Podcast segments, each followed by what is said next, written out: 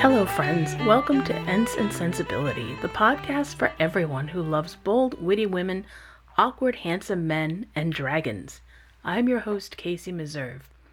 Together, we're exploring Jane Austen's novels one chapter at a time, doing close readings, looking at sources, talking about Jane's life and influences, and new remixes of these classic novels, especially those with a fantasy or sci fi flair. I hope you enjoy the ride. Today, I have a really fun episode for you, so let's get right into it. I am talking with author Julia Seales about her new Regency mystery novel, which came out this summer. Today, I am speaking with Julia Seales. She is the author of A Most Agreeable Murder. Welcome, Julia, to the Ents and Sensibility podcast. Thank you so much for having me. I'm excited to talk with you. So let's jump right into it. Um, I read it. I loved it. I thought it was hilarious. Um, in real in all the good ways. good. Um, Thank you so much. I, I'm so glad to hear that. I really just want people to have a fun time reading and to have a laugh. This book is a murder mystery set in Regency era England. So tell me how you came up with that concept. Of course. Well, I am a huge fan of Jane Austen. Obviously, it's a, a parody coming from a very loving place. And I'm also a huge fan of Agatha Christie. And um, having read both of those authors growing up, I just had a dream of kind of mixing the two of them together. And um, during the pandemic, I wrote the majority of the book, and I just really felt like I wanted to live in those those comforting worlds. Weirdly, Agatha Christie is comforting, but it's like, you know, the detective always gets the bad guy, everything gets resolved in the end. And kind of the same thing with Jane Austen, where it's like they get married, everything's, you know, happily ever after. And I feel like there are weird similarities between those two worlds. And to me, it just made sense that the two would pair well together. I th- I feel like you're right. Christie is so stylish, and they're just such comfort readings. Like mm. in the mm. middle of the night, you're reading about these grisly murders, and you're like, "Oh, this, this is great! I love this." You're like, "Let me just pour myself a cup of tea and read some of this." Beatrice Steele, she's the main character. Uh, she's our point of view character from, I think, the entire book. Uh, there's a little bit where it's one of her sisters, but mostly it's it's her. She reminds me of a mix of Lizzie Bennet, uh, Marianne Dashwood, and uh, Miss Marple. Oh, I love that. I mean, it was definitely intentional to take a lot of pieces of those characters and um you know create my own detective. I i love that. I think there's a little catherine morland sprinkled in there as well. But yeah i mean i'm a, a huge fan of of all of those characters and i i definitely wanted to bring in those character traits that we all love and have read and especially with jane austen i think those characters are they're so fun to watch in this world where you know they're interacting with all these interesting characters in a small town and i think adding the the crime solving element is so fun because i think these characters are so observant and they would make really good detectives. Like elizabeth bennet picks up on so much about people and you know marianne is so attuned to emotions. Like these things could be very helpful in crime solving Catherine Morland is so ready to believe anything and ready. She's kind of ready to c- accuse everybody, but at the same time, she's not that far off. She's not far off, and she has these these stories in her mind that it's like I think that is beneficial for a detective, where you are looking for a motive, especially in the in this historical period where it's like you can't rely on DNA evidence. You have to figure out the story of what happened for yourself and then of course miss marple you know she's she's such a perfect detective because she's just all up in everyone's business and this is the best way to solve a crime. I almost said poirot but she's definitely not a, a beatrice is not a poirot. She's not a professional detective yet. Right. she's and she's definitely up in everyone's business. Yes absolutely. I think i think to me Drake was more of the Poirot Sherlock character where it's like he is more about the facts, the evidence, the professional detective perspective and I I think the two really need one another in order to to work at their sharpest. What's interesting about Drake is you think at first that he's more of of the uh the sidekick mm-hmm. uh to to this very famous detective who lives in London and and is very proper. You think that guy is more of the Sherlock and and that Drake is more of the Holmes character. But he's really it's really more of a even say more of a flip-flop and I also don't want to ruin the ruin the story for anybody. But he is much he's a much better uh, detective than anyone uh, initially thinks he is, especially Be- well, especially Beatrice. Yes, yes. I think probably we've all we've all had a job like that where you're working more behind the scenes, but you're like, I'm doing so much, and you don't. From an outsider's perspective, you don't always see what's going on, and sometimes people doing the most work don't get the credit. What did you do before you became an author? Is this your first novel or?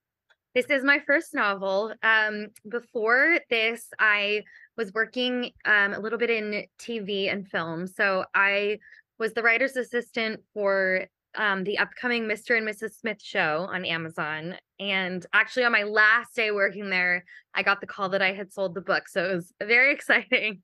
Oh, that's perfect um, timing.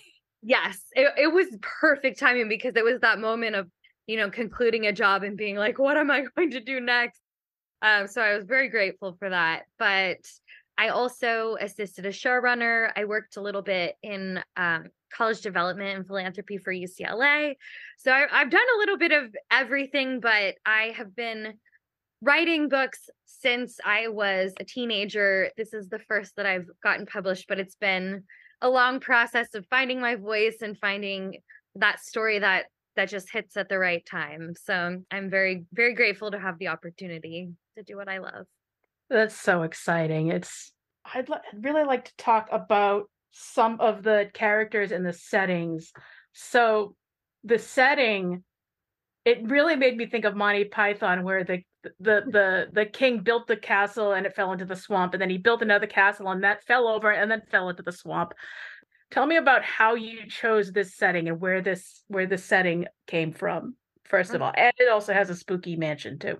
Yes. Well, I do love Monty Python. I'm also a huge Princess Bride fan. I love all of these kind of spoofy settings. And, you know, I feel like in a lot of English literature, especially eh, from the Regency era, there are these like mysterious moors and mansions. And I wanted to create my own version of that.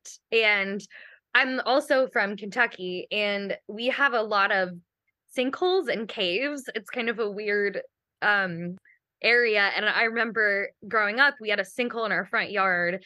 And I was always told, like, don't go play by the sinkhole because, you know, they can fall in and then there can be a cave. And I just wanted to go there so badly. There was something so alluring about it.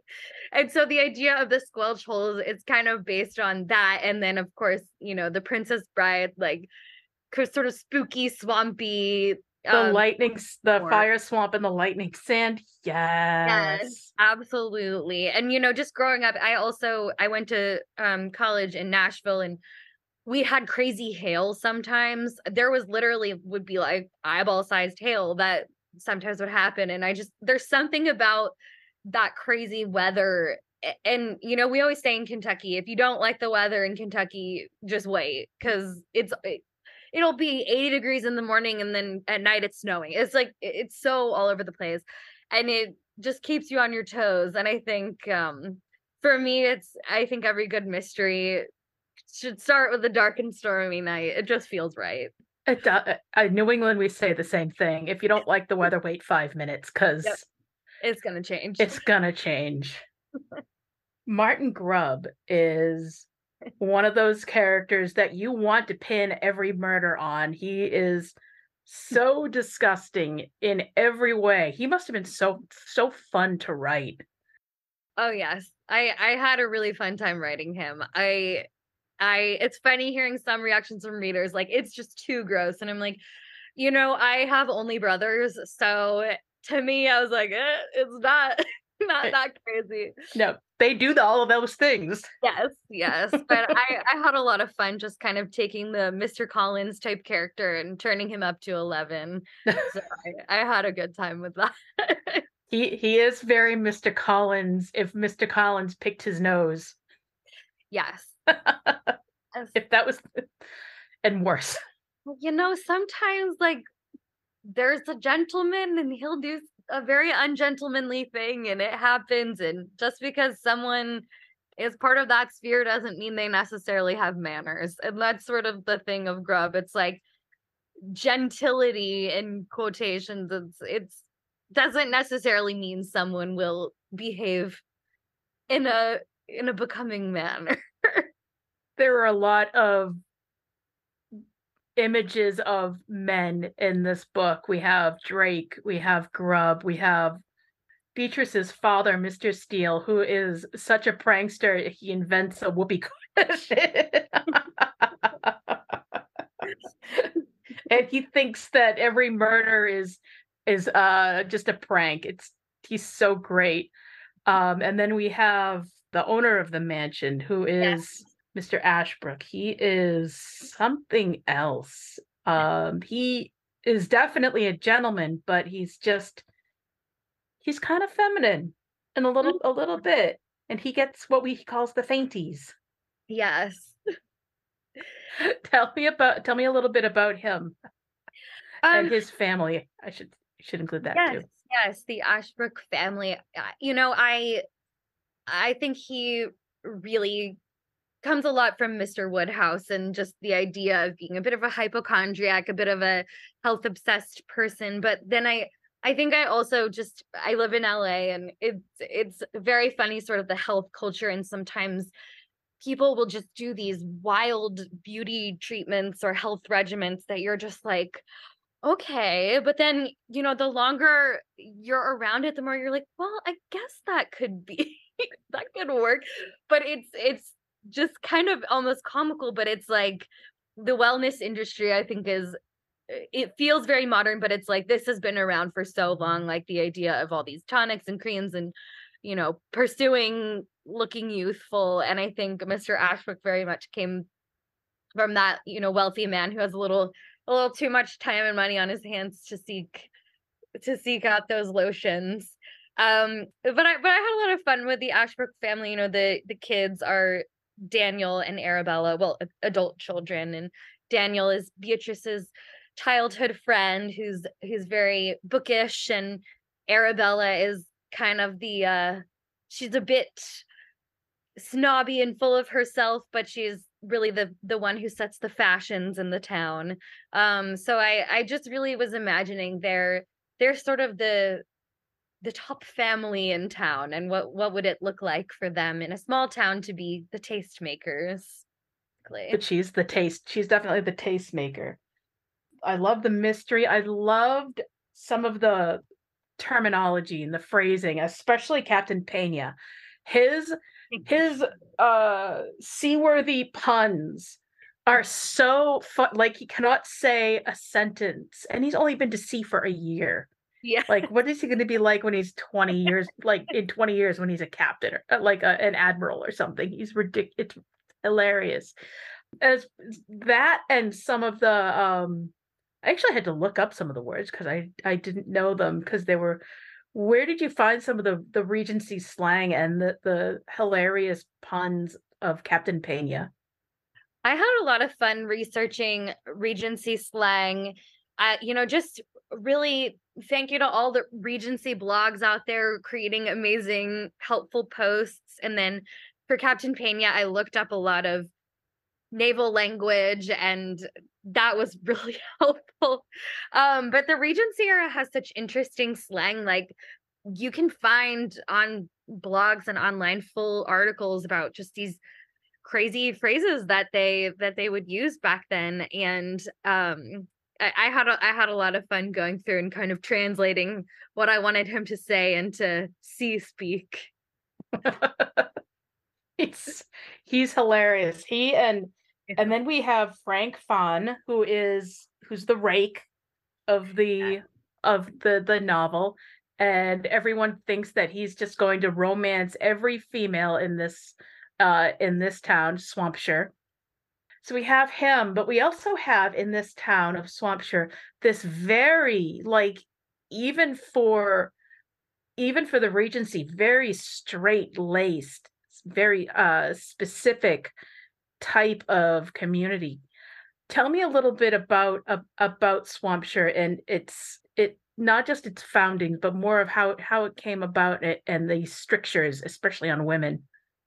Yes. So uh in the lore of swampshire it it was a place where nobles wanted to go and have a very strict code of etiquette that they felt would kind of elevate their society. And it was a very contained place. And I was just very much inspired growing up in a small town. I think often your reputation becomes so important because everyone knows everyone, everyone's talking about everyone. And you can sometimes end up imposing these really strict guidelines on people and not always because they will judge you but because of the perception of judgment. I think a lot of people's censorship comes from self censorship and maybe worrying about being judged. And obviously, in this story, I made them have a literal book of etiquette that they have to follow or they'll be exiled.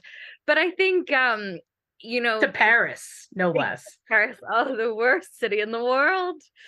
But I think that we can all in the modern era probably relate to feeling like you know that that sense of hiding a part of ourselves um or following some invisible set of etiquette whether or not that's the best thing for you so i was very inspired by just you know growing up in a small town and feeling that kind of everyone knows everyone type of setting so we have one character i think she is the biggest mystery of the entire of the entire story Mary Steele.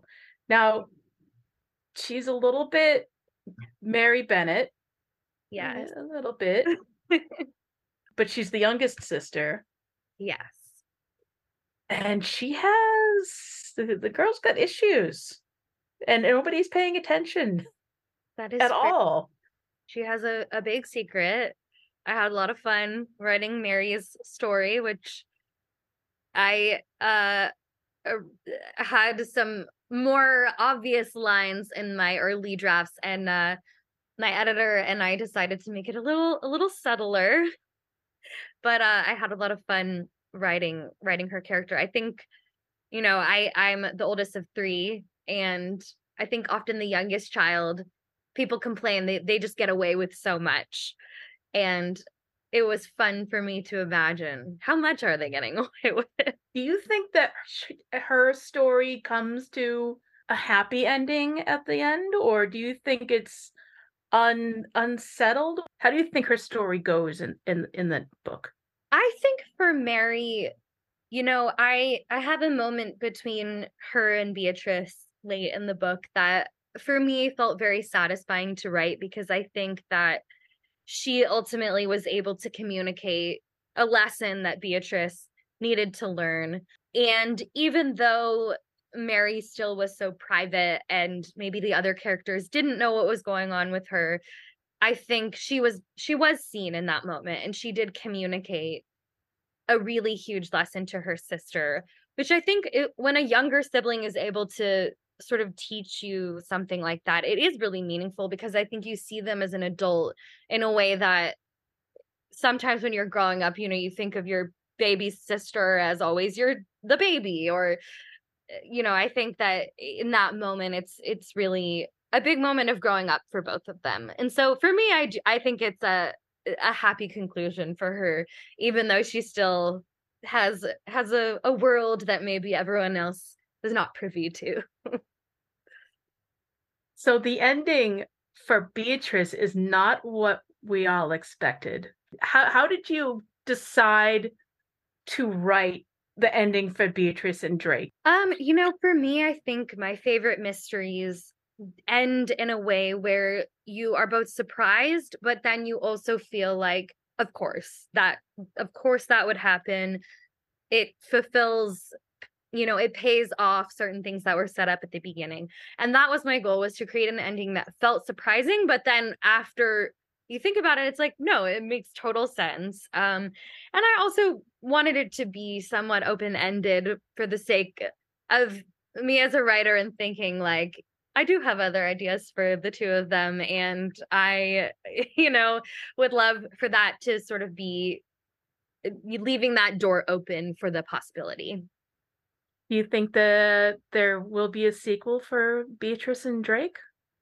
I hope there will be. I certainly have uh, a few loose ends from the first book that I have ideas for. So, um, yes, I I did want to leave that door a little bit open for that possibility because I mean, I I really love those two characters, and I can certainly spend a lot of time with them.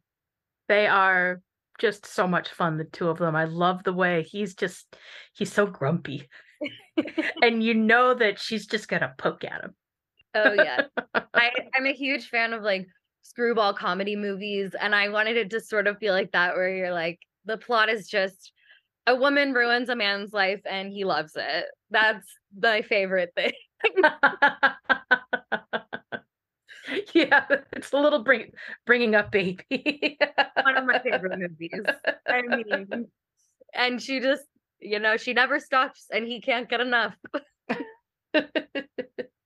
you're doing a book tour right now or what are you so what are you busy I, doing i'm about to head to my hometown in kentucky um, and i'm doing an event in my hometown bookstore so that's uh, going to be very special because it's the bookstore where as a kid i would go to author signings there and now i get to be the author which was a dream come true um, and then just a few virtual things still kind of figuring out the schedule. It's all uh, such a rush. The book just came out yesterday, so it's been a bit of a blur, but it's it's just so exciting. Well, I wish you a, all the best luck. I hope you I I hope lots of people come to your book signing in your hometown and that all the haters are jealous and that everyone who supported you is there. Thank you. I really appreciate it. Thank you for all your kind words about the book. I'm I'm so glad to hear that you enjoyed it. I really loved it. And thank you for agreeing to come on the podcast. And you're welcome back anytime. Of course. Thank you so much for having me. I'm honored to be on. I had so much fun talking with Julia. It was actually hard to finish that interview. We could have just kept going. So, if you enjoy Regency novels or mystery novels, and I know I do, I highly recommend A Most Agreeable Murder. I'll include a link in the show notes to purchase it if you'd like to read it. Now, let's get into our chapter. When we last left the Dashwoods, Willoughby had beat a hasty retreat with no promises to ever return. Marianne, of course, was devastated. She cried all day and all night, and we rejoined the family the next morning. Marianne would have thought herself very inexcusable had she been able to sleep at all the first night after parting from Willoughby. She would have been ashamed to look her family in the face the next morning had she not risen from her bed in more need of repose than when she lay down in it. But the feelings which made such composure a disgrace left her in no danger of incurring it. She was awake the whole night, and she wept the greater part of it. She got up with a headache, was unable to talk, and unwilling to take any nourishment, giving pain every moment to her mother and sisters, and forbidding all attempt at consolation from either. Her sensibility was potent enough. There's that word again. Her sensibility was potent enough. Remember that sensibility in this context refers to Marianne's acute perception and responsiveness to something, especially art, literature, landscapes, acute house, etc. Marianne believes with all her heart that morality is grounded in the ability to feel these strong emotions. That's why back in episode 13, she felt like she'd done nothing wrong by going off alone with Willoughby to his aunt's estate, because it felt good, and if it feels good, it must be good. And so here, Marianne's sensibility is at its max. When breakfast was over, she walked out by herself and wandered about the village of Allenham, indulging the recollection of past enjoyment and crying over the present reverse for the chief of the morning. The evening passed off in the equal indulgence of feeling. She played over every favorite song that she had been used to play to Willoughby, every air in which their voices had been oftenest joined, and sat at the instrument gazing on every line of music that he had written out for her, till her heart was so heavy that no farther sadness could be gained. And this nourishment of grief was every day applied. She spent whole hours at the pianoforte, alternately singing and crying, her voice often totally suspended by her tears. In books, too, as well as in music, she courted the misery which a contrast between the past and present was certain of giving. She read nothing but what they had been used to read together. Such violence of affliction, indeed, could not be supported forever. It sunk within a few days into a calmer melancholy, but these employments, to which she daily recurred, her solitary walks and silent meditations, still produced occasional effusions of sorrow as lively as ever. She walks to Allenham and cries. She remembers their time together and cries. She plays the piano. She sings the songs they sang together and cries. She reads the books they read together and cries. Marianne is wallowing. She's done all the things she did with Willoughby and just sobs the whole time to the point where she can't even sing because she's crying too hard. Who of us have not been there with Marianne, absolutely broken-hearted over a busted romance? At least I feel for you, Marianne. But the narrator seems to think that heartbreak is supposed to heal quickly and maybe it should after such a short amount of time. Remember, they only knew each other for like three weeks. It was a really short amount of time. But it doesn't always work that way, and definitely not in Marianne's case. But even Marianne can't keep the wallowing up for long, and she sinks into what the narrator calls a calmer melancholy. Still sad, but not as dramatic. And that's okay for an adherent of sentiment like Marianne, Melancholy is a feeling of depression and deep thought, and for the romantics and the sentimentalists before them, this was another experience to feel. Melancholy specifically involves reflection, so on her solitary walks and silent meditations, Marianne thinks about Willoughby. What she thinks about him, maybe we'll find out. No letter from Willoughby came, and none seemed expected by Marianne. Her mother was surprised, and Elinor again became uneasy, but Mrs. Dashwood could find explanations whenever she wanted them, which at least satisfied herself. Remember, Elinor, said she, how very often Sir John fetches our letters himself from the post and carries them to it. We have already agreed that secrecy may be necessary, and we must acknowledge that it could not be maintained if their correspondence were to pass through Sir John's hands. Elinor could not deny the truth of this, and she tried to find in it a motive sufficient for their silence. But there was one method so direct, so simple, and in her opinion so eligible of knowing the real state of the affair, and of instantly removing all mystery, that she could not help suggesting it to her mother. Why do you not ask Marianne at once? said she whether she is or is not engaged to Willoughby. From you, her mother, and so kind, so indulgent a mother, the question could not give offence. It would be the natural result of your affection for her. She used to be all unreserve, and to you more especially. I would not ask such a question for the world. Suppose it possible that they are not engaged. What distress would not such an inquiry effect? At any rate, it would be most ungenerous. I should never deserve her confidence again, after forcing from her a confession of what is meant at present to be unacknowledged to anyone. I know Marianne's heart. I know that she dearly loves me, and that I shall not be the last to whom the affair is made known, when circumstances make the revealment of it eligible. I would not attempt to force the confidence of anyone, of a child much less, because a sense of duty would prevent the denial which her wishes might direct. Elinor thought this generosity overstrained, considering her sister's youth, and urged the matter farther, but in vain. Common sense, common care, common prudence were all sunk in Mrs. Dashwood's romantic delicacy. All right. The days pass and Willoughby doesn't write to Marianne. But while she doesn't seem surprised by this, Elinor is mystified. It adds even more to the ambiguity of their relationship. In chapter 15, Elinor and her mother were arguing about the nature of this relationship, and Mrs. D was confident that they were engaged. But Elinor wasn't so sure and wanted some sort of proof. And she told her mother then that if they discover Marianne and Willoughby are writing to each other, that they'll take that as proof of engagement. But there are no letters.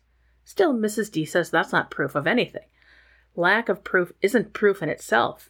After all, she argues, Sir John picks up their letters and would definitely see the direction and handwriting on any letters to the cottage. And we know he and his mother in law would laugh their asses off and tease Marianne to death about Willoughby, even more than they already do. Secrecy is vital for Willoughby and Marianne because he is reliant on inheriting from his aunt, Mrs. Smith. And Mrs. D believes that Mrs. Smith might not approve of a girl with no dowry like Marianne. That is the basis of Mrs. D's entire theory of why they're keeping this romance a secret. But Elinor is begging her mother again to ask Marianne about the, an engagement and Mrs. D again says she's not going to do it.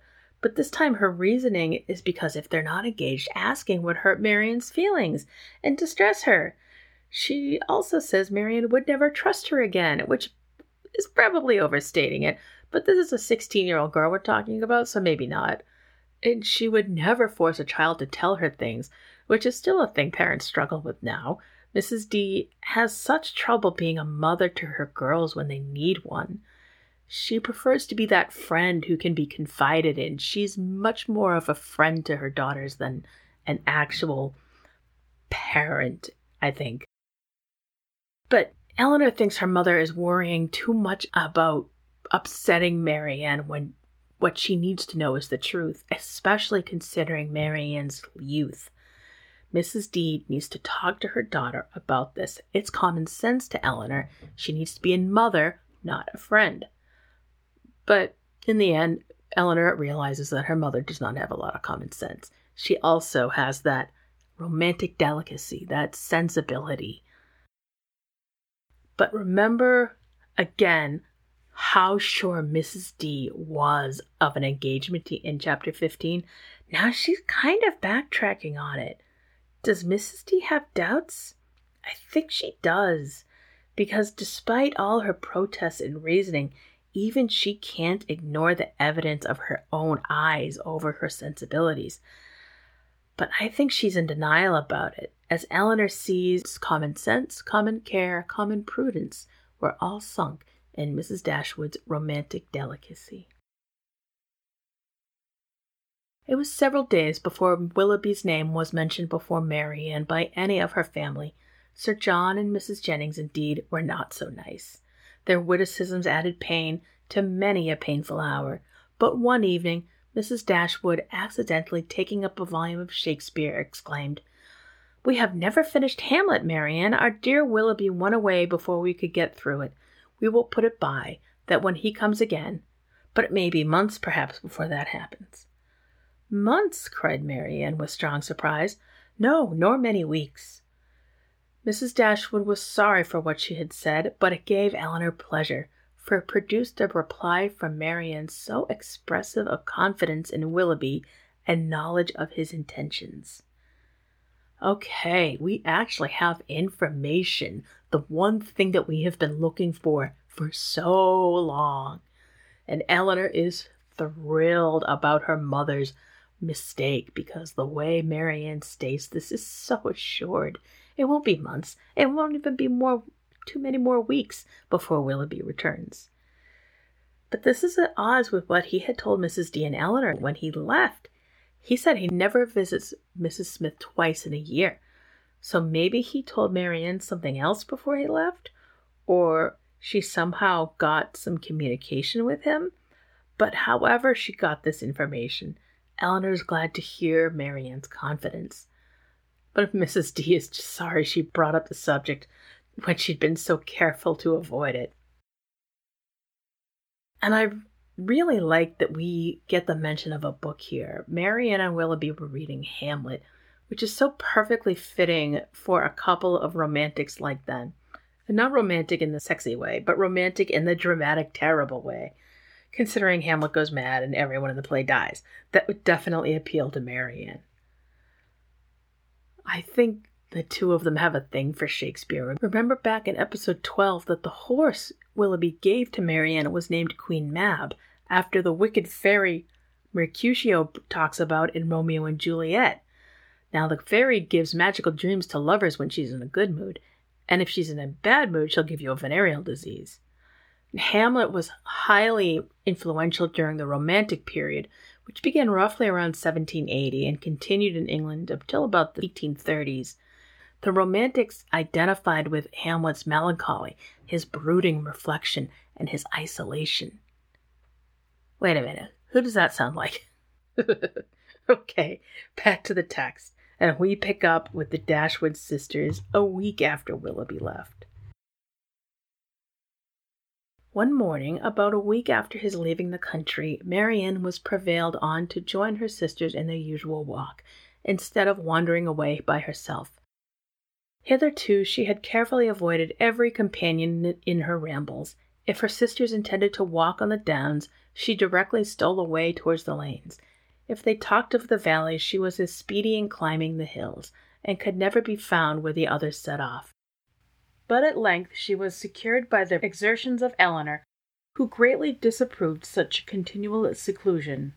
They walked along the road through the valley, and chiefly in silence, for Marianne's mind could not be controlled, and Elinor, satisfied with gaining one point, would not then attempt more. Beyond the entrance of the valley, where the country, though still rich, was less wild and more open. A long stretch of the road which they had travelled on first coming to Barton lay before them, and on reaching that point they stopped to look around them, and examined a prospect which formed the distance of their view from the cottage, from a spot which they had never happened to reach in any of their walks before. Amongst the objects of the scene they soon discovered an animated one it was a man on horseback riding towards them.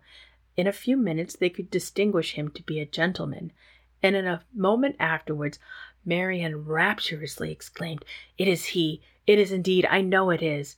and was hastening to meet him when Elinor cried out, Indeed, Marianne, I think you are mistaken. It is not Willoughby. The person is not tall enough for him, and has not his air. He has, he has, cried Marianne. I am sure he has. His air, his coat, his horse. I knew how soon he would come. She watched eagerly on as she spoke, and Elinor, to screen Marianne from particularly, as she felt almost certain of it not being Willoughby, quickened her pace and kept up with her. They were soon within thirty yards of the gentleman. Marianne looked again, her heart sunk within her, and abruptly turning around, she was hurrying back when the voices of both her sisters were raised to detain her. A third, almost as well known as Willoughby's, joined them in begging her to stop, and she turned round with surprise to see and welcome Edward Ferrars. Well, a man showed up, just not the one Marianne was expecting. So Edward Ferrars returns to the story at last, making the visit that he had promised Mrs. D before the family left Norland for their new home at Barton. All those chapters ago. Let's go back to the beginning of this reading. It's been a week since Willoughby left, and Marianne's wallowing has changed to wandering alone over the hills of the lanes, wherever her sisters are not. But today Elinor has reasoned or bullied her way into staying with her and Margaret because she thinks it's not good for Marianne to be walking alone. It's bad enough she's alone in her own head, being all Hamlet and stuff, but going on solitary walks over the downs isn't good, although it's exactly in Marianne's idiom. And perhaps this is on Elinor's mind too. She's a no nonsense type. but also has the common sense. You never know what or who is on those downs or on the roads after all. So she's walking with her sisters in the road on a part of the road they haven't traveled since they moved to Barton. And far in the distance, probably over the fields, the three of them see a man on horseback. From his dress, which is a, a top hat and tailcoat most likely, they can tell he's a gentleman and not a worker. Of course, with her thoughts on Willoughby, Marianne's going to think it's him. She doesn't say his name, but Elinor knows who she means, Margaret knows, the narrator knows, and they all make sure we know. They also know it's not him. Even on horseback and so far away, they know that this figure is too short and doesn't have Willoughby's air, meaning his outward demeanor. But Marianne is so sure it's him. She says he has his air, his coat, and his horse. How could she be so wrong? I think maybe her romantic sensibilities again are making her see things the way she wants them to see them. She's practically running towards the writer, and Elinor has to hurry to keep up with her, all the while convinced that it's definitely not Willoughby. And then they get within 30 yards, it's like 27 meters, when Marianne suddenly looks up, realizes she's wrong, and spins around abruptly to walk in the other direction she realizes that it's not her man and she actually seems to be running away. Her sisters pass her, they meet the man who they finally recognize as their friend, and all three of them have to call her back to them because she's so embarrassed. She's probably heading off home to play on her piano where she can sing sad songs about Willoughby. But she stops. I tell you, they have really good eyes because I wouldn't be able to recognize my partner from a football field away. And he's six two with blonde hair nearly to, nearly to his waist, so he's kind of distinctive. Let's find out how Marianne reacts to her disappointment. He was the only person in the world who could at that moment be forgiven for not being Willoughby, the only one who could have gained a smile from her, but she dispersed her tears to smile on him and in her sister's happiness forgot for a time her own disappointment. He dismounted, and giving his horse to the servant, walked back with them to Barton, whither he was purposely coming to visit them. He was welcomed by them all with great cordiality, but especially by Marianne, who showed more warmth and regard in her reception of him than even Elinor herself. To Marianne, indeed, the meeting between Edward and her sister was but a continuation of that unaccountable coldness which she had often observed at Norland in their mutual behavior. On Edward's side, more particularly, there was a deficiency of all that a lover ought to look and say on such an occasion. He was confused, seemed scarcely sensible of pleasure in seeing them, looked neither rapturous nor gay, said little but what was forced from him by questions, and distinguished Elinor by no mark of affection.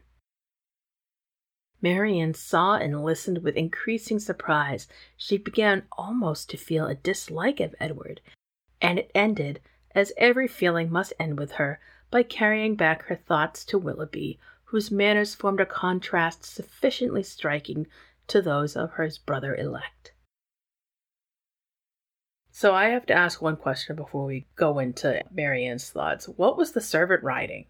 Or was he stuck walking next to a horse all the way from wherever they came to? Which we haven't found out yet, but hopefully it wasn't that far. Because this text says a rider, just one. I'm sorry I'm being nitpicky, but it's funny because it's a rider when there's definitely two riders. The servant was definitely riding something. Edward is the one person in the entire world Marianne can forgive for not being Willoughby.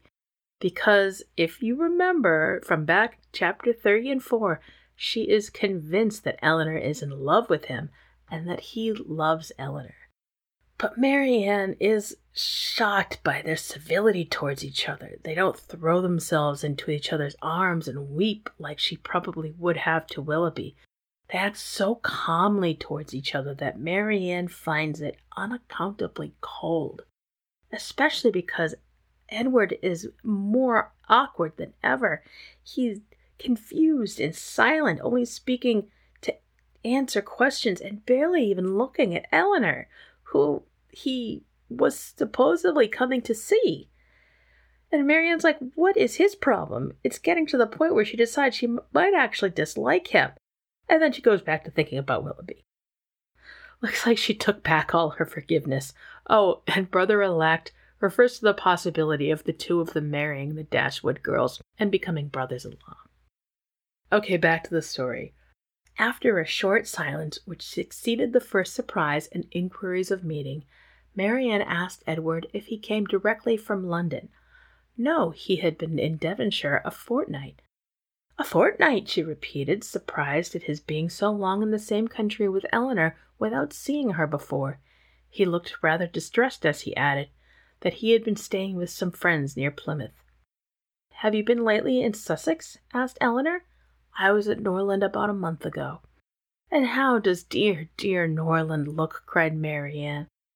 Dear, dear Norland, said Elinor, probably looks much the same as it always does at this time of year, the woods and walks thickly covered with dead leaves. Oh, cried Marianne, with what transporting sensation have I formerly seen them fall! How have I delighted, as I walked, to see them driven in showers about me by the wind! What feelings have they, the seasons, the air, all together inspired! Now there is no one to regard them. They are seen only as a nuisance, swept hastily off, and driven as much as possible from the sight. But for Marianne, this is a great example of how the cult of sensibility experiences nature. Even the most common natural occurrence, like leaves falling in the lanes in the autumn. I'll call it autumn since the setting is in England, even though autumn is a French word. It's fine. The beauty of nature causes great emotional responses, a transporting sensations of seeing leaves fall. While Marianne and leaf peepers extol the beauty of wind driven leaves blowing across the road and lying thickly over the lawn, it is not everyone, said Elinor, who has your passion for dead leaves. No, my feelings are not often shared, not often understood, but sometimes they are. Some people understanding her feelings, like that guy. What's his name? Oh, yeah, Willoughby. As she said this, she sunk into reverie for a few moments, but rousing herself again, Now, Edward, said she, calling his attention to the prospect, here is Barton Valley. Look up to it and be tranquil if you can. Look at those hills. Did you ever see their equal? To the left is Barton Park, amongst those woods and plantations. You may see the end of the house, and there, beneath the farthest hill, which rises with such grandeur, is our cottage. It is a beautiful country, he replied, but these bottoms must be dirty in winter. How can you think of dirt with such objects before you? Because, he replied, smiling, among the rest of the objects before me, I see a very dirty lane. How strange, said Marianne to herself as she walked on. Have you an agreeable neighborhood here? Are the Middletons pleasant people? Not at all, answered Marianne. We could not be more unfortunately situated. Marianne, cried her sister, how can you say so? How can you be so unjust? They are a very respectable family, Mr. Ferrars, and towards us have behaved in the friendliest manner. Have you forgot, Marianne, how many pleasant days we have owed to them? No, said Marianne in a low voice, nor how many painful moments. Elinor took no notice of this, and directed her attention to their visitor, endeavored to support something like discourse with him, by talking of their present residence, its conveniences, etc., extolling from him the occasional question and remark. His coldness and reserve mortified her severely. She was vexed and half angry, but resolved to regulate her behavior to him by the past rather than the present, as she avoided every appearance of resentment or displeasure, and treated him as she thought he ought to be treated from the family connection. Going way back to the beginning of this section, Marianne is trying her best to get Edward to say nice things about the countryside, and I intentionally didn't discuss Edward in the sections before so I could discuss his entire demeanor here. Edward has always been this serious seeming guy. He's not fun loving like his brother, who was described back in chapter 3, and is not obsessed with money like his sister, the young Mrs. Dashwood, who kicked the family out of Norland while they were still mourning her father in law. But now Edward is cold and awkward and nervous and doesn't seem like he wants to be there. We learn that he had visited his sister at Norland about a month before, but for the past two weeks he'd been here in Devonshire, where he had visited friends near Plymouth. Plymouth is a port city in the southwest of England, on the border of Cornwall and southwest of Exeter, where Barton is located. Nowadays it would be about an hour to drive between the two cities, but on horseback it probably took half a day, maybe longer. If it had been too much longer, however, riding horses would not have been feasible, so the fact that he was riding was a hint he hadn't come far. Finally, at the end of the chapter, we get Elinor's point of view. She is mortified by Marianne's free opinion of the Middleton family, but also by Edward's attitude. It's not too surprising to us for Marianne to think he's acting coldly, but for Elinor to think that is interesting. But he's answering Marianne's questions, although he's rather negative. He says the country is beautiful, but that those lanes and valley bottoms must get dirty or muddy. Besides that, he's kind of taciturn. He tells where he's been, but not who he visited or why he had been visiting. And for the length of these sections, we don't get a lot of Edward or why the girls think he's acting coldly but he does ask after the neighbors and landlords, the Middletons, eh, who Marianne, of course, has to be rude about, and hint again about Willoughby. Because Marianne has to bring everything back to Willoughby, I wonder if she's thinking about those painful moments of being embarrassed by Sir John and Mrs. Jennings. But while Marianne is half ignoring him and half bringing everything back around to Willoughby, Elinor is angry at Edward's attitude. He's here, but he's not acting like he wants to be here. But Elinor knows her duty, unlike Marianne, and she holds her. She is so polite to him, regardless of how cold or taciturn he's acting.